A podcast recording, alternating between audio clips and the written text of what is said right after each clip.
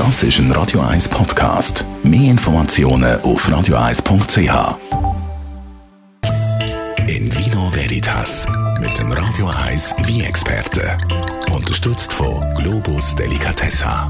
Globus.ch David O'Halloran, jetzt kommt ja dann die Weihnachtszeit näher und äh, da zu der Weihnachtszeit und zu Fester gehört ja meistens Champagner mit dazu und es gibt ganz viele weltberühmte Champagnermarken, zum Beispiel Dom Pérignon, das glaube ich kennt etwa jeder. Wer ist eigentlich der, der Mann, der Dom Pérignon? Ja, also Dom Pérignon war ein französischer Benediktinermönch und er wurde 1639 geboren und seine Familie lebt in Hauptvillars, das ist äh, ein bisschen nördlich von Epernay, dem Champagnergebiet. Äh, sein Vater war Schatzmeister der lokalen Kloster, wäre ein sehr ein begnadigter Onolog, also Winemaker, und er hat sogar seine Weine für das doppelte Preis können verkaufen als alle anderen Kloster in der Umgebung. Aber was hat denn er genau gemacht, damit man jetzt sagt, er ist der Erfinder vom Champagner? Ja, also das mit der Erfinder des Champagner ist wohl eher eine Legende. Äh, aber Dom Perignon hat sehr viele Innovationen in der Weinwelt des Champagner gebracht. Ähm, zu dieser Zeit eigentlich hat es nur Stillwein gegeben, also nicht das Perlende, wo wir heute kennen, das heißt ohne Kohlensäure. Und äh, zur damaligen Zeit war es normal, dass im Frühling, wo die Flaschen im Lager gelegen sind, dass sie einen gewissen Druck aufgebaut haben, weil es eine Gärung in der Flasche gegeben hat, weil es warm geworden ist. Und oftmals haben die Flaschen explodiert. Also es, mhm. es hat auch eine Kettenreaktion gegeben. Also mehrere hundert Flaschen gleichzeitig explodiert. Und äh, alle Leute, die dort gearbeitet haben, haben sogar Metallmasken angehabt. Also es muss sehr spannend sein, um Leute um, sehen, rumlaufen mit Metallmasken an.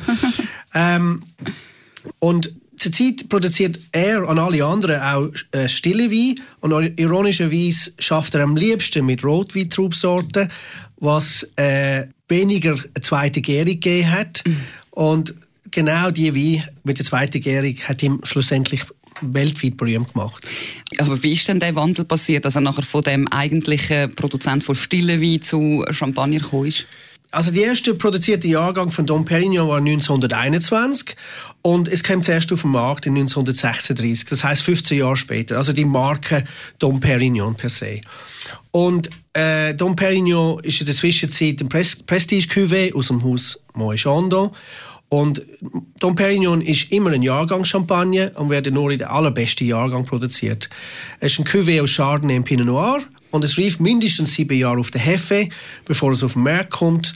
Und äh, die Jahrgang, die längere Reifung braucht, tun sie eher später aus dem Markt bringen. Das heißt, zum Beispiel jetzt der neue Jahrgang 2008, das hat sehr lang gegeben, bevor es auf den Markt ist. Andere Jahrgänge sind früher auf dem Markt und 8 ist gerade jetzt neu auf den Markt gekommen. Su super top Jahrgang.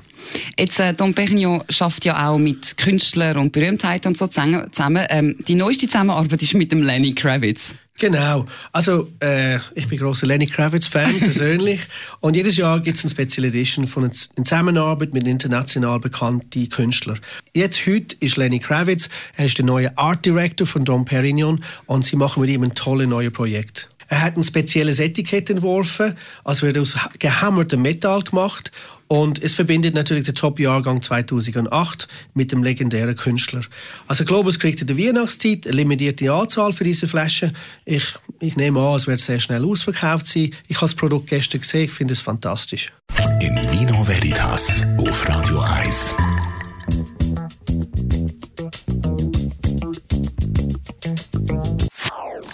Das ist ein Radio 1 Podcast. Mehr Informationen auf radio1.ch.